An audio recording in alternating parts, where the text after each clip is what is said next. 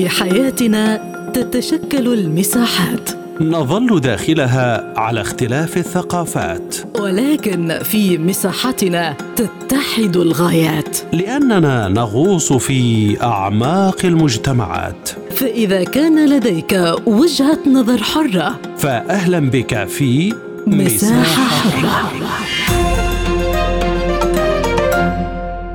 أهلا بكم مستمعينا الكرام في حلقة جديدة من مساحة حرة، وهذه جيهان لطفي تحييكم. في حلقة اليوم نناقش الاقتصاد، بوابة العراق للعودة إلى موقعه في المشهد العربي.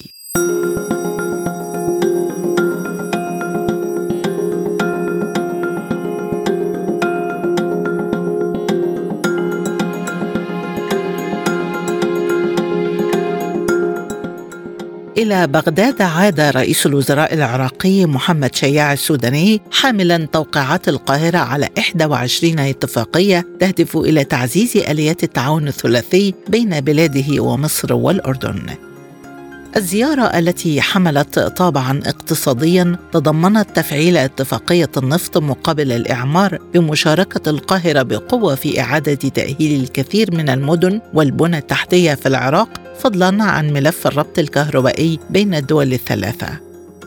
وينظر رئيس الوزراء العراق إلى مصر ودورها من منظور ضرورة رفع حجم التبادل التجاري بين البلدين مع دخول الشركات المصرية في إعادة تأهيل البنية التحتية في العراق والمساهمة في أعمال الإنشاءات والتعمير والإسكان. كما يسعى السوداني لمشاركة الشركات المصرية في إعادة تأهيل المصافي العراقية وخطوط نقل البترول ومشاركتها في بناء محطات طاقة كهربائية بما لديها من خبرات طويلة في هذا المجال. ويأمل السوداني في الانفتاح وبناء شركات ثلاثية قوية مع مصر والأردن، بالإضافة إلى دول الخليج، كضرورة ملحة للحكومة العراقية المنفتحة على العالم، حيث يريد العراق أن يكون في وضعه الصحيح بعيداً عن التجاذبات السياسية. يذكر أن التبادل التجاري بين مصر والعراق ارتفع بنسبة أربعة عشر بالمئة عن العام الماضي ليقترب من مئة وثمانية وأربعين مليون دولار، في الوقت الذي بدأت فيه ملامح ذوبان الجليد بين العراق وقوى إقليمية خليجية من بينها السعودية. شهدت العلاقات المصرية العراقية تطوراً متسارعاً منذ زيارة الرئيس السيسي للعراق عام ألفين وواحد وعشرين والقمة الثلاثية المصرية الأردنية العراقية وقمة دول جوار العراق، ما يدشن مرحلة جديدة من العلاقات الثنائية. فهل يمثل الاقتصاد بوابة العراق للعودة إلى موقعه في المشهد العربي؟ هذا هو موضوع نقاشاتنا في مساحتنا اليوم من برنامج مساحة حرة.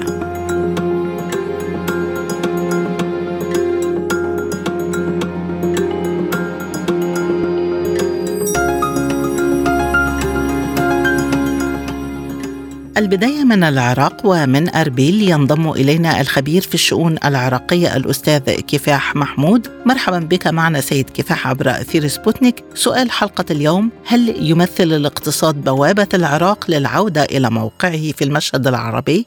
بداية السلام عليكم ورحمة الله وبركاته. بالتأكيد العامل الاقتصادي هو الأكثر أهمية في كثير من العلاقات الدولية، ولعل العراق بالذات الذي خاض عدة حروب خلال العقود الأربعة الماضية كلفته الكثير وخسر فيها فرصا ذهبية للتطور والتقدم لما حظاه الله من ثروات هائلة في النفط والغاز والزراعة والصناعة، لكن هذه الحروب أكلت تلك الثروات. اليوم يتجه العراق بشكل جدي إلى الابتعاد عن ثقافة الحروب والصراعات، خصوصا بعد أن فعلت داعش ما فعلته من تدمير لعدة مدن عراقية باحتلالها لتلك المدن، وبعد تحرير هذه المدن من الإرهاب توجه العراق وانفتح على الفضاء العربي بعد أن كان مغلقا بشكل كبير على إيران. اليوم بدأت مرحلة جديدة في العلاقات ما بين العراق وكثير من البلدان العربية. بداية الانفتاح بدأها السيد الكاظمي منذ سنتين، ويستكملها السيد السوداني بزياراته إلى الدول العربية، زار الخليج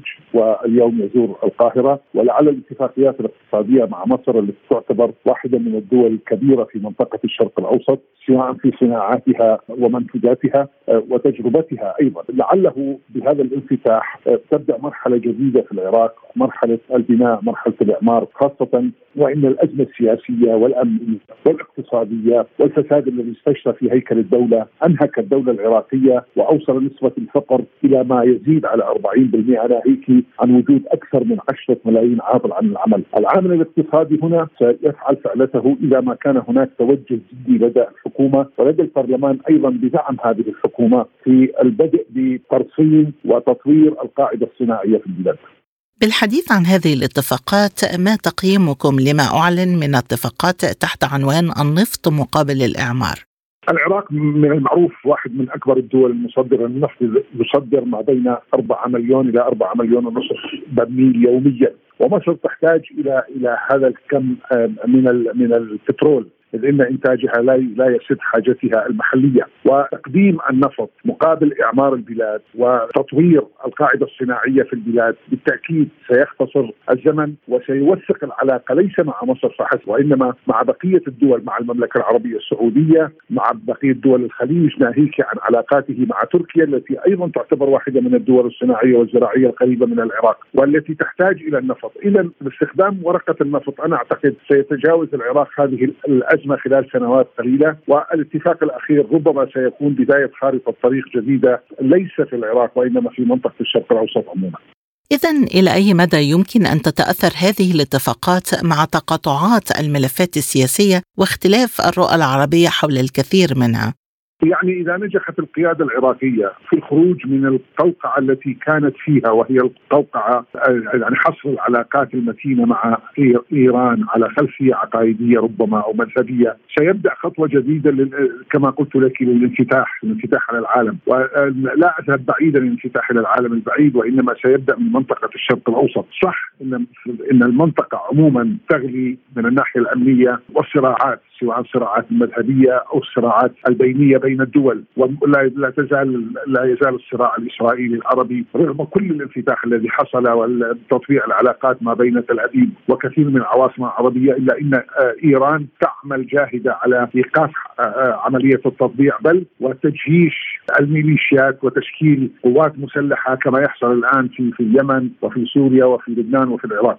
أنا أعتقد مغادرة العراق لثقافة الحروب والصراعات سواء مع إسرائيل أو مع غيرها، والالتفات إلى تطوير العراق واستخدام النفط بشكل بشكل يفيد الشعب بدلا من استخدامه لتطوير آلته العسكرية أو الانغماس في حروب لا نهاية لها كما يعرف الجميع. إذا هذا التطور الذي حصل في زيارة الرئيس السوداني إلى إلى القاهرة ربما ستعقبه مجموعة من الاتفاقيات، ويبقى الأمل في تطبيق أو نقل هذه الاتفاقيات على الأرض، بمعنى تطبيقها على الأرض بثورة صناعية وزراعية وإعمارية يشعر بها المواطن، وتنتهي هذه الأزمات التي يعاني منها سواء في في العراق أو في إقليم كردستان.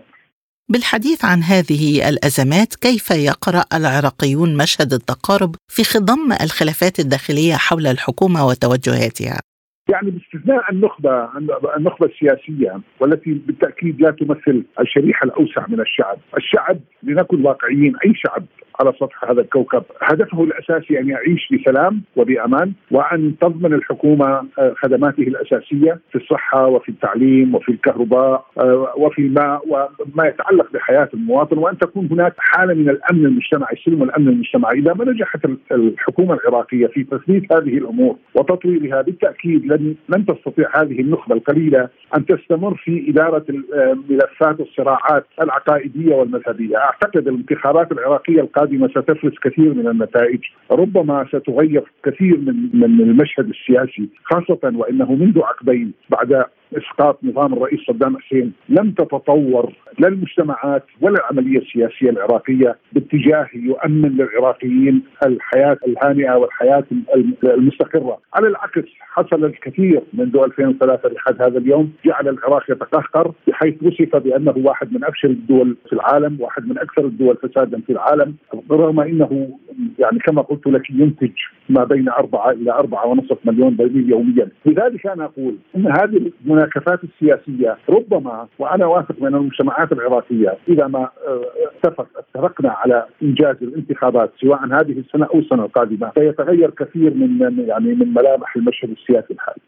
أخيرا أستاذ كفاح، العراق أعلن أنه سيوازن بين علاقاته الخارجية في وجود النفوذ الإيراني المؤثر، هل سيتمكن العراق من موازنة علاقاته مع القوى الإقليمية التي لديها خلافات مع إيران؟ يعني لا يزال الصراع مستمر بين الفريق الوطني الذي يعمل على توسيع فضاء العلاقات العراقية بما يحدث تواجنا يعطي نتائج إيجابية للعراق، بعيدا عن تكثيف العلاقات مع طهران، بحيث استطاعت إيران أن تلعب لعبتها في تخفيف الحصار المفروض عليها من خلال التواصل مع العراق وتكثيف علاقاتها مع العراق وتصدير كل منتجاتها سواء في الصناعة أو الزراعة وفي الغاز وحتى في المنتجات النفطية. بالتأكيد هذا الصراع سيستمر، لكن نهاية أو حسم هذا الصراع سيكون بدعم التيارات المدنية والليبرالية في البلاد. وكما قلت لك يتأمل كثير من المراقبين والخبراء السياسيين بأنه العراقيين وصلوا إلى نتيجة واحدة، وأنا أتحدث عن الأغلبية ولا أتحدث عن الأقلية، الأغلبية التي لم تعطي أصواتها خلال انتخابات ألفين وثمانية عشر. الانتخابات القادمة ربما ستستطيع هذه الأغلبية أن تغير ملامح المشهد القادم لصالح الفريق الذي يهدف إلى إحداث توازن في العلاقات ما بين العراق وما بين كل دول المحيط ودول العالم. الخبير في الشؤون العراقية السيد كفاح محمود كنت معنا من أربيل، شكرا جزيلا على هذه الإضاءة. وحول مكتسبات القاهرة من هذا التقارب معنا من مصر الدكتور مصطفى بدرة أستاذ الاستثمار والتمويل. أهلا بك دكتور مصطفى، وبداية بعد الاتفاقات الأخيرة مع العراق برأيك هل أحرزت مصر هدفا في هذه الزيارة في ظل التنافس الدولي على كعكات الإعمار؟ مصر بكل التأكيد بتحاول توصل كل أواصر التعاون والاستثمار ما بينها وما بين الأشقاء العرب في الوطن العربي. نعلم جيدا أن في دعم كبير جدا من مصر ليكون في ترابط ما بين مصر والأردن والعراق حوالين زيادة الأمن والاستقرار في المنطقة، وبنعلم جيدا أن هذا ليس من العام الحالي أو من دولة رئيس الوزراء العراقي محمد السوداني، ولكن من قبله وأكثر من ذلك. مصر بتحرص أن يكون في ثبات في الأمن والاستقرار في العراق الشقيق، وطبعا بنعتز بالعلاقات الاستراتيجية اللي بتمتد لعشرات بل مئات السنين. في دعم كبير جدا على مستوى الوضع المشترك ما بيننا وما بين العراق في في شتى مجالات السياسة ومجالات الاقتصاد، وطبعا في العديد من الاتفاقيات، منها ربط الكهرباء، منها الغاز، منها البترول، منها إعادة الإعمار، ودايما ما مصر ما بتكون لها اليد السباقة في دعم هذه المشروعات لإعادة إعمار العراق. هذه الاتفاقيات دكتور تهدف إلى تطوير القطاع الصناعي العراقي وتأهيل مصافي النفط كما تفضلت والبنى التحتية، هل تمتلك مصر الكفاءة الفنية للعب هذا الدور؟ بكل تأكيد مصر الحمد لله أثبتت جدارة كبيرة جدا في أن هي يكون لها باع في تنمية البنية التحتية في مصر والعديد من الدول الإفريقية مثل سد تنزانيا، والحمد لله لنا الحمد لله دلوقتي أكثر من يعني مشروعات قومية بتمتد في القارة الإفريقية وبترسخ دلوقتي في الوطن العربي، سواء بقى إعادة الإعمار إن شاء الله في ليبيا أو في العراق. هذا الأمر أصبح واضح يعني أن احنا في آليات للتنفيذ، في مجهود من الشركات الكبيرة لإعادة التنمية ما بيننا وما بين يعني أشقائنا في العراق، سواء بقى مصفات البترول أو التنمية العمرانية أو أيضا البنية التحتية وشبكات الكهرباء والغاز. أعتقد الأمور دي كلها النهاردة بإرادة سياسية من أشقائنا في العراق وفي مصر إن شاء الله تحول إلى شراكة استراتيجية خلال الفترة القادمة. إذن إلى أي مدى يمكن أن تخفف هذه الاتفاقات من أزمة السيولة التي تعانيها مصر حاليا؟ وهل يمكن القول بأن القاهرة بدأت تضع أقدامها على طريق التعافي الاقتصادي بعيدا عن اتفاقات صندوق النقد الدولي؟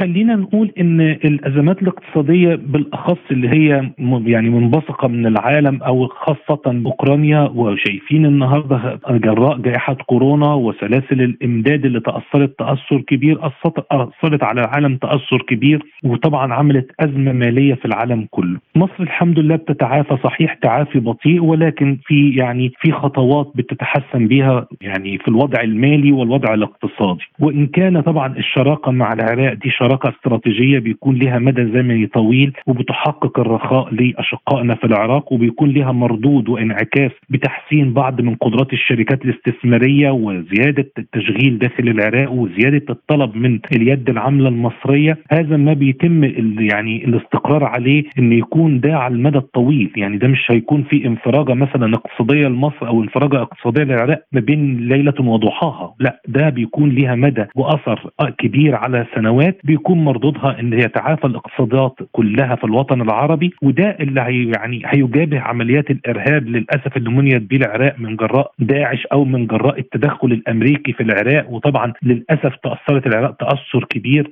في وجهه نظري الشخصيه ان التنميه اللي بتقوم بها مصر مع العراق والاردن وطبعا مع اشقائنا في مجلس التعاون الخليجي هو ده اللي هيحقق اعتقد مجابهه الارهاب، مجابهه التدخلات الخارجيه في الوطن العربي، هتحسن من قدرات المجتمع في المجتمع العربي، يمكن تزيد من مستوى الدخل خلال السنوات القادمه، ولكن كل ده ليه انعكاسات على الوضع الاقتصادي او الوضع الاقتصادي العالمي، ليه انعكاسات كبيره جدا على الوطن العربي. بالنسبة لمشروع الربط الكهربائي دكتور، هل يمكن أن تؤثر مشروعات الربط الكهربائي على اكتفاء الشبكات الوطنية؟ والقاهرة أعلنت في وقت سابق أنها تمتلك فائض من الطاقة الكهربائية. طبعا بكل تأكيد ممكن النهاردة يكون في فائض من الكهرباء فيما يسمى مشروع الربط الكهربائي ما بين مصر والأردن والعراق وخلاف ذلك مصر والسعودية. ده يقوي العلاقات الاقتصادية والشراكة ما بين الدول ما بين بعضها. الربط الكهربائي صحيح هو ربط النشاط استثماري واحد، ولكن ليه أبعاد أخرى ألا وهي زيادة تحسين القدرات التشغيلية والتصنيعية اللي هي من جراء زيادة الوضع الكهربائي. ده هيعزز التعاون ما بيننا وما بين الدول الشقيقة، والحمد لله مصر على مدار تقريبا أربع سنوات ماضية لم يحدث فيها أي مشكلة في الطاقة الحمد لله، بل بالعكس في أصبح فائض في الكهرباء. مصر بتدرس أن يكون في تصدير للطاقة لأوروبا، مصر بتدرس أن يكون في ربط كهربائي ما بينها وما بين العديد من الدول الأفريقية، منها ليبيا القريبة لينا ومنها دولة السودان الشقيقة. أعتقد ده هو اللي هيعيد التنمية مرة تانية بزيادة الربط الكهربائي بتحسين القدرات الكهربائية في مصر وتصديرها للوطن العربي أو ربطها مع العراق والأردن مثلا في أقرب فرصة. أخيرا دكتور مصطفى، هل تضمنت الاتفاقات الأخيرة ضمانات لتفادي تأثيرات الخلافات السياسية على مصير هذه الاتفاقات؟ أعتقد طبعا بكل تأكيد مصر والعراق شقيقان في الوطن العربي بيبحثوا دايما على زيادة التعاون وزيادة التواصل وزيادة التنمية المشتركة ما بينهم وبين بعضهم البعض، وأكبر مثال على ذلك هو زيارة رئيس وزراء العراق لمصر وطبعا زيارة الرئيس السيسي للعراق. والتبادل في الزيارات بيرسخ التعاون ما بين بعضنا البعض في جميع المناطق. أعتقد ده بيكون في حرص كبير جدا ليكون تحقيق مصالح الشعوب هي الأولوية في تطبيق السياسة، والبعد عن أعتقد أي خلافات جانبية أو من تدخلات أو زي ما بيسمى نزاعات يعني في الأوضاع السياسية. وإن كان على الساحة الدولية الحمد لله في اتفاق كبير جدا في الوطن العربي على كثير من أوجه التعاون وأوجه الاستثمار وزيادة تحسن القدرات الكفائية والاقتصادية للدول ما بينها وما بين بعضها. يعني إذا في شراكة أعتقد أكثر من ذلك أن يكون في ربط كهربائي أو في تصنيع. بتمنى يعني يكون هذا الأمر يطبق سريعا لإعادة تحسين قدرات الدول العربية. شكرا جزيلا الدكتور مصطفى بدرة أستاذ الاستثمار والتمويل، كنت معنا من القاهرة، شكرا جزيلا على هذه الإفادة.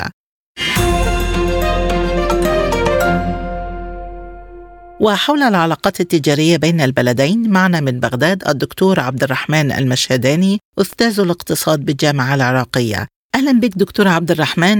سؤال حلقة اليوم هو هل يمثل الاقتصاد بوابة العراق للعودة إلى المشهد العربي، وما هو حجم التبادل التجاري بين البلدين؟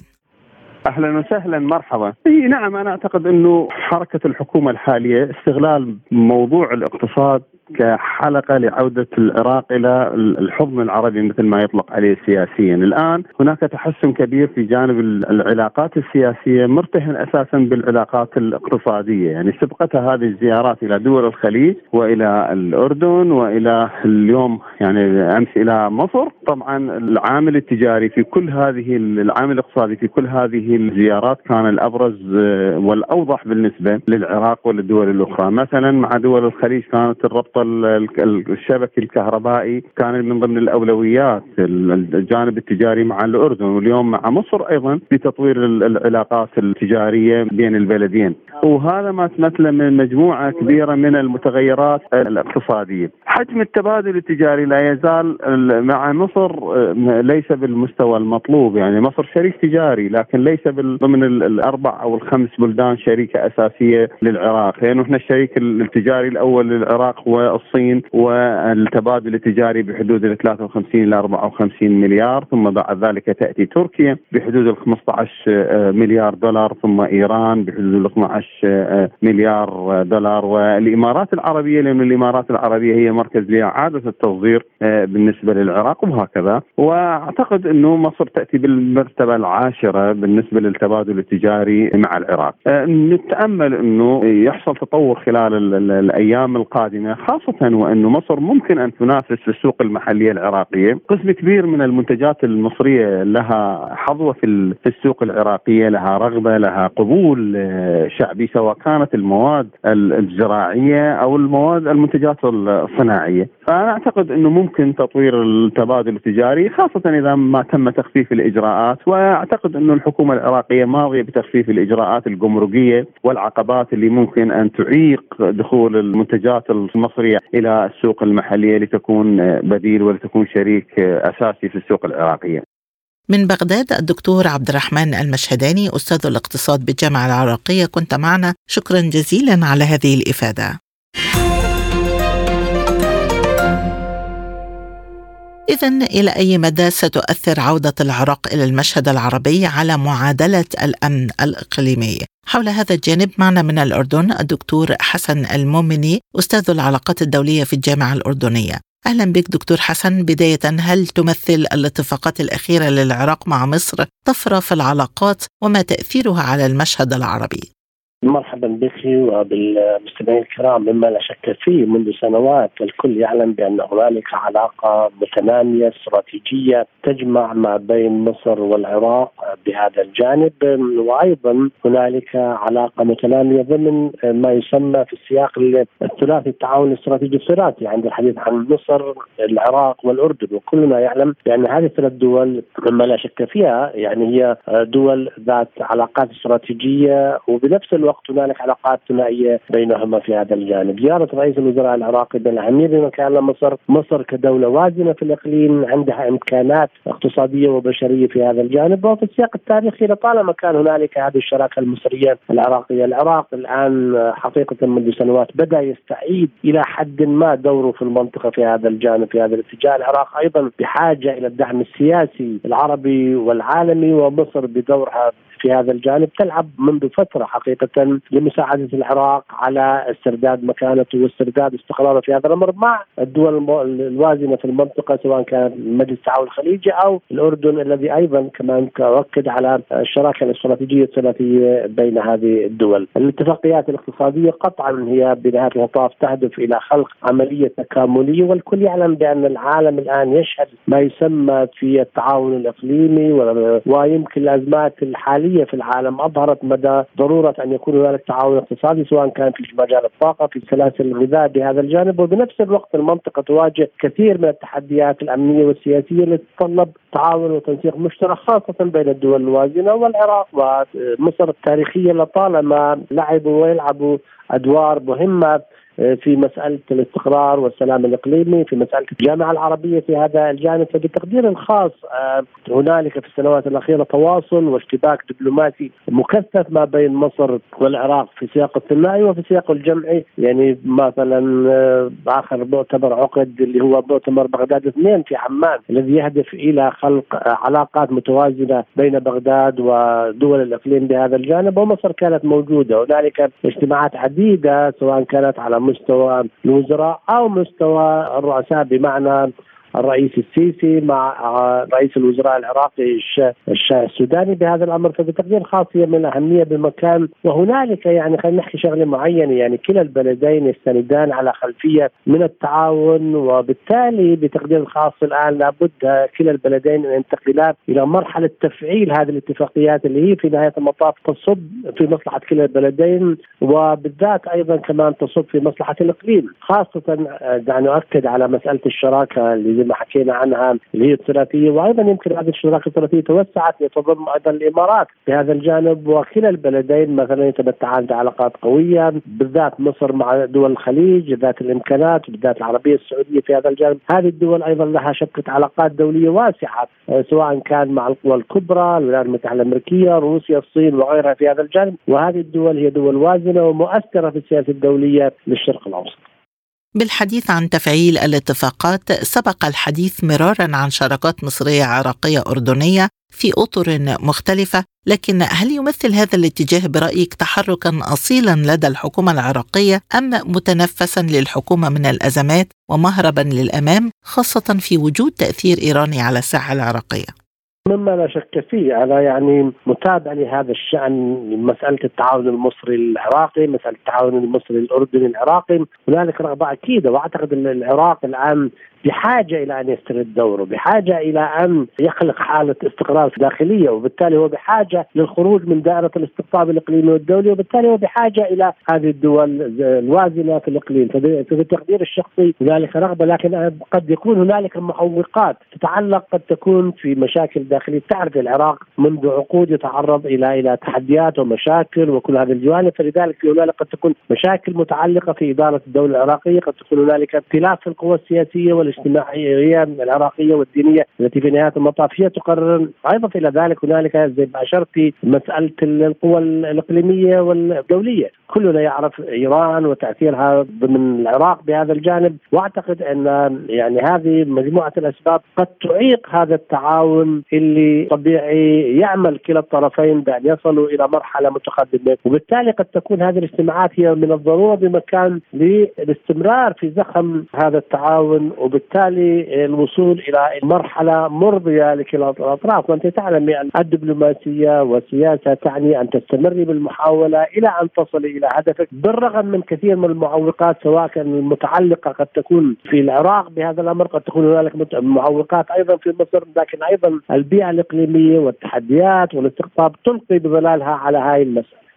هذا التقارب الذي تأخر كثيرا دكتور، إلى أي مدى يمكن أن يرتبط بما يحدث على الساحة الدولية، وكيف يؤثر في معادلة الأمن الإقليمي في الشرق الأوسط؟ أهلا، مما لا شك فيه، في نهاية المطاف الشرق الأوسط واحد من الأقاليم الهامة في مسألة السياسة الدولية، وأنت تعلمي أنه حاليا هنالك نزعة تغييرية تعصف بالعالم، هنالك تحولات في موازين القوى، هنالك تنافس إقليمي ودولي، هنالك تنافس دولي حقيقة على الإقليم بهذا الجانب. القوى الصاعدة مثل الصين، القوى التي تحاول استرداد مكانتها وبالتالي إثبات نفسها، وقوى صاعدة عندك روسيا، قوة كبرى الهند، دول أخرى بهذا الجانب، الكل يعلم بأن وتيرة التنافس ازدادت بهذا الجانب، وبالتالي الشرق الأوسط بتقدير الخاص في هنالك نوع من النمط، أنا بتقدير الخاص نوع من نمط التفكير الجديد. أصبحنا نرى دول ذات مشاريع ودول تحاول أن تخلق مكانة وأدوار لنفسها بهذا الجانب. يمكن دعنا نشير إلى إلى مؤشر هام جدا على توجهاتها، لو في كثير من الدول زي العربية السعودية عندها مثلا مشاريع التنموية الخاصة فيها بهذا الأمر عشرين ثلاثين، مصر تسعى إلى لعب دور أكثر بهذا الجانب. وخذ المؤشر اللي هو موقف الدول العربية أو موقف كثير من دول الإقليم بالنسبة لمثلا حرب أوكرانيا بهذا الجانب، معظم هذه الدول تتمتع بشراكات استراتيجية مع الولايات المتحدة الأمريكية، لكنها لم تدخل في سياق الاستقطاب، وبالتالي إما أنها تؤيد الغرب أو أنها تذهب باتجاه روسيا. بتقدير الشخصي هذه الدول سعت إلى محافظة على توازن في علاقاتها، سعت إلى أن تلعب أدوار بهذا الجانب، وهي تسعى وتطمح بأن تكون من اللاعبين المهمين في مسألة التحول العالمي الجاري. بحديثي إلى دكتور حسن المومني أستاذ العلاقات الدولية في الجامعة الأردنية من عمان، نكون وصلنا لختام حلقة اليوم من مساحة حرة. شكرا لكم، وللمزيد زوروا موقعنا على الإنترنت سبوتنيك عربيك دوت اي اي.